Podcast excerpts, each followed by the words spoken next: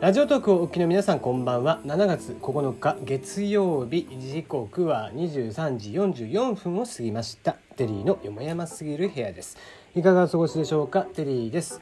この番組は僕が個人的に気になっていることニュース話題などに対して好き勝手12分間一本勝負していこうという番組です。案内役はテリーでお届けをいたします。なおこの番組ではお便りや感想を募集しています。ツイッターで質問箱を用意しておりますのでぜひ送ってください。ナナミュージックのリクエスト、えー、そしてふつおたもお待ちしております。はあ。こ れ冒頭のね、えーまあ、この1分弱ですかね。えー、これもね案外こう毎回毎回言ってると飽きてくるんですよね。まあ、飽きてない言わなければいいじゃんっていう話なんですけども、まあ、ただねこう初めて、えー、聞いた方がね、えーまあ、などんな話なのかなみたいなことになって、えー、しまったらちょっと大変かなと思いますので、はいえー、なので毎回毎回これを、えー、挟むという感じでございますね。まあ、その辺りはこうなんですかね、えー、ラジオのもうもうオープニングに近いえー、僕が感覚でやってますんでね。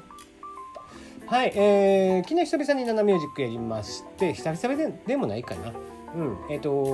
CQCQ 神様僕は気づいてしまったという曲ですね。えー、たっけたけ えー、もう最近の本当バンド名なのか曲名なのか全然わかんないよね CQCQ がバンド名で神様僕は気づいてしまったが曲名なのか、えー、どっちなのかは全然わからなかったですけども、えー神様僕は気づいてしまったをやりました。あと、えー、逆か。CQCQ を歌ってみました。はい。で、えー、星野源さんの恋、えー、これもう最初の頃にやったんですがえー、アコースティックバージョンの伴奏を弾いてくれてる、え方がいらっしゃって、いつも僕はその方のよく使わせていただくんですけどもその方が、えー、恋を、えやってらっしゃったのでじゃあ俺もっていうことでやらせていただきました。で最後、えー、今井美樹さんの、えー、ヒット曲である「プライドですねの男性キーバージョンでやってみてますので、まあ、ご興味あれば聴いてみてくださいねということで。まあまあではでは、えー、早速のところ今日の話題に行ってみたいと思うんですがまあちょっと、えー、雑学じみた、えー、話になってしまいますので、えー、出番を変わって、えー、いつも冒頭をやってくれる方にね、えー、ちょっとお代わりしましてやってみようかなと思います。じゃあお願いします。えー、じゃあ出番変わりまして私ねやらさせていただきますが、えー、アニサキス症にセイロガン、えー、対抗製薬が痛み緩和で特許というニュースでございます。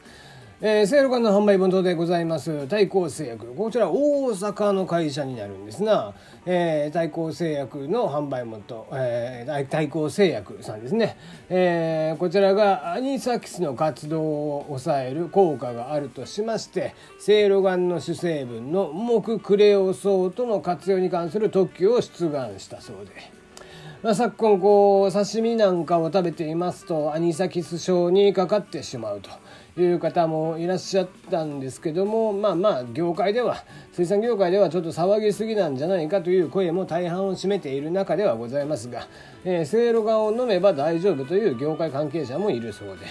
えー、まあもともとセールガンはどうやら効くというのは業界の中では、えー、まあ通説だったのかもしれないですが、えー、それを聞いたか聞いてないか分かりませんけども太閤製薬さんが2014年にえー、特許を、えー、出願していたということで、えー、今回取得に至ったということですね。えー、まあアニサキス症というものはですね、えー、抜本的な、えー、治療法というのが、えー、残念ながら出ておりません、えー、見つかっておりませんね。えー、セいろがんの、えー、薬機法上の毒の、効能というものは、えー、難便下痢食あたり水あたり吐き下し下り腹消化不良えー、それに伴う下痢、えー、虫歯痛ということでこちらに関して、えーまあ、痛みが止まるという痛みを抑えることができるということらしいですな。えー、胃アニサキス症などを発症しまして内視鏡摘出が必要になった場合には木クレオソートを含むセイロガンを服用しますと、えー、アニサキスの動きが鈍くなって痛みが和らぐほか摘出が容易になると、まあ、要はえー、動きが鈍くなりますので摘出が非常に楽になるということなんですな。うん、まあじゃあそのアニサキス症というのは一体どういうことなのかという感じなんですけども、えー、まあ主なものとして、えー、食後数時間におきまして数時間後で激しい腹痛と嘔吐、えー、胃液のみで下痢がないことが一般的な食中毒と異なるらしいですな。まあその痛みたるやもう胃がね引き裂かれんぐらいに痛いということはよく聞かれますが、えー、まあいかんせん日本ではね刺身というものをよく食べます、えー、その兼ね合いでアニサキス症というのは他の国に比べたら非常に多いんではないかなとは思われます。なお日本ではアニサキス症に伴いまして、えー、マイナス20度以下で24時間以上の、えーまあ逆ですな。熱処理ではないですけども冷凍によって、えー、リスクを軽減できる。もしくは60度以上で1分以上の熱処理で、えー、アニサキスは死んでしまうと。いうことになっているそうで、えー、アニサキスというものはですな、えー、なかなかかなり体が硬いと。いうことで通常の咀嚼まあ噛み砕くことはできないそうで。そのため、えー、できれば、えー、きちんと加熱処理もしくは冷凍処理をしていただくのがよろしいんではないかなと思っております。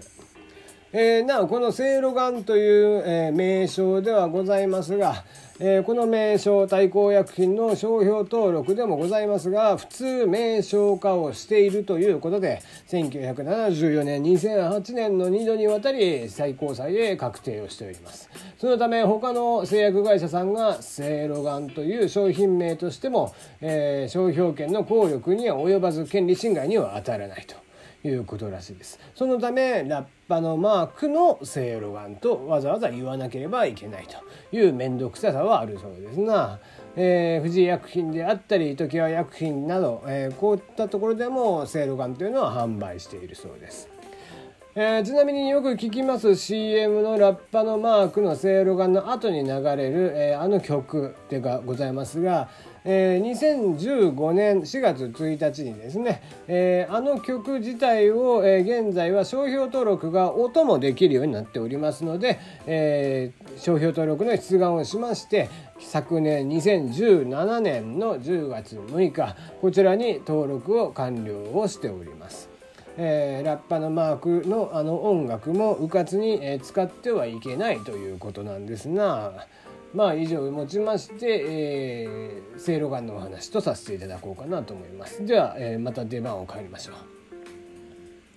はい、ありがとうございました。えー、じゃあ、じゃあ、えー、まあそういうことでですね、ラッパのマークのあの音も、えー、気をつけないといけないんですね。えー、うっかり使ってしまわないように、まああの、ラジオトークはジャスラックであったりだとか、えー、そこら辺も、えー、NG だったりとかしますし、えー、今僕がこうして後ろで流している BGM ですね、こちらの方もフリー音源を使わせていただいてますので、えー、そのあたりは気をつけていきましょうという感じでございます。はい。ではでは、えー、次の話ですね。えー、KDDI 参加のスーパーシップスマホ時代のポータル構想新ドット関連サービスを終了へ。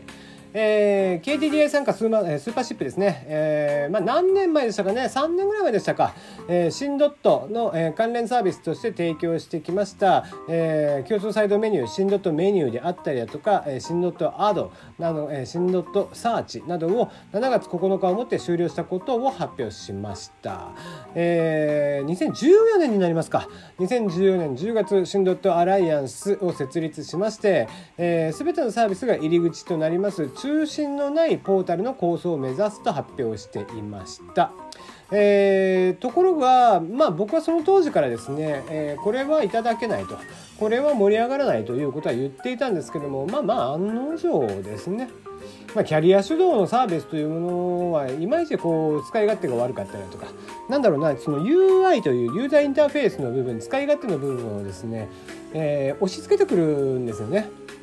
なのでまあ使われないだろうと。えスマートフォンというものは基本的には、まあ、インターネットにより開放されている、えー、携帯電話、えー、完全にそのパソコンからデバイスが入れ替わるとガラケー時代とはまた全く違う、えー、モバイルインターネットのアクセス方法ではありますので、えー、そういった形でキャリア主導であったりだとか、えー、どこかが、えー、主導していくみたいな形というのはあまり、えー、面白みがない、えー、盛り上がりに欠けるというものは、えー、往々にしてあると。そうした中で、えー、シンドットを、えー、発表しっていうところでしたが、えー、やっぱり、えー、余りだったと。いう感じなんですかね。うん、まあ非常にダサいですね。えー、メッセージプラスという今 KDDI さんソフトバンクさんドコモさんが、まあ、LINE に、えー、取って変わるようなメッセージサービスということで始めていますが、まあ、こういったものもやっぱりキャリア主導ですから、えー、いまいち伸びずに終わっていくんじゃないかなとは思っています。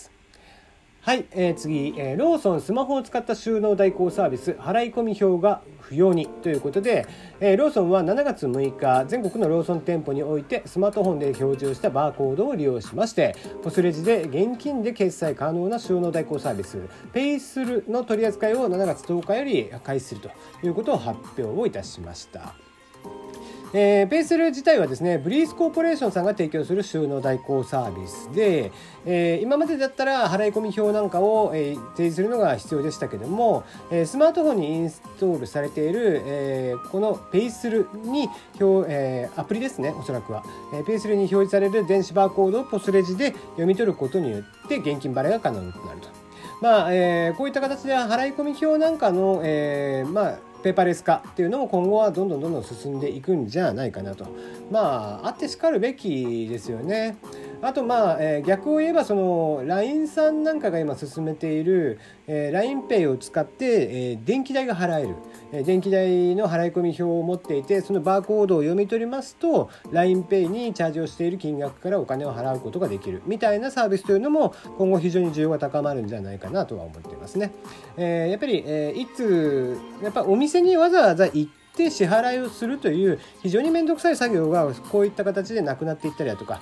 あと紙を発行するという手間がなくなっていったりだとかってしていくのは利便性がやっぱり高いなとは思って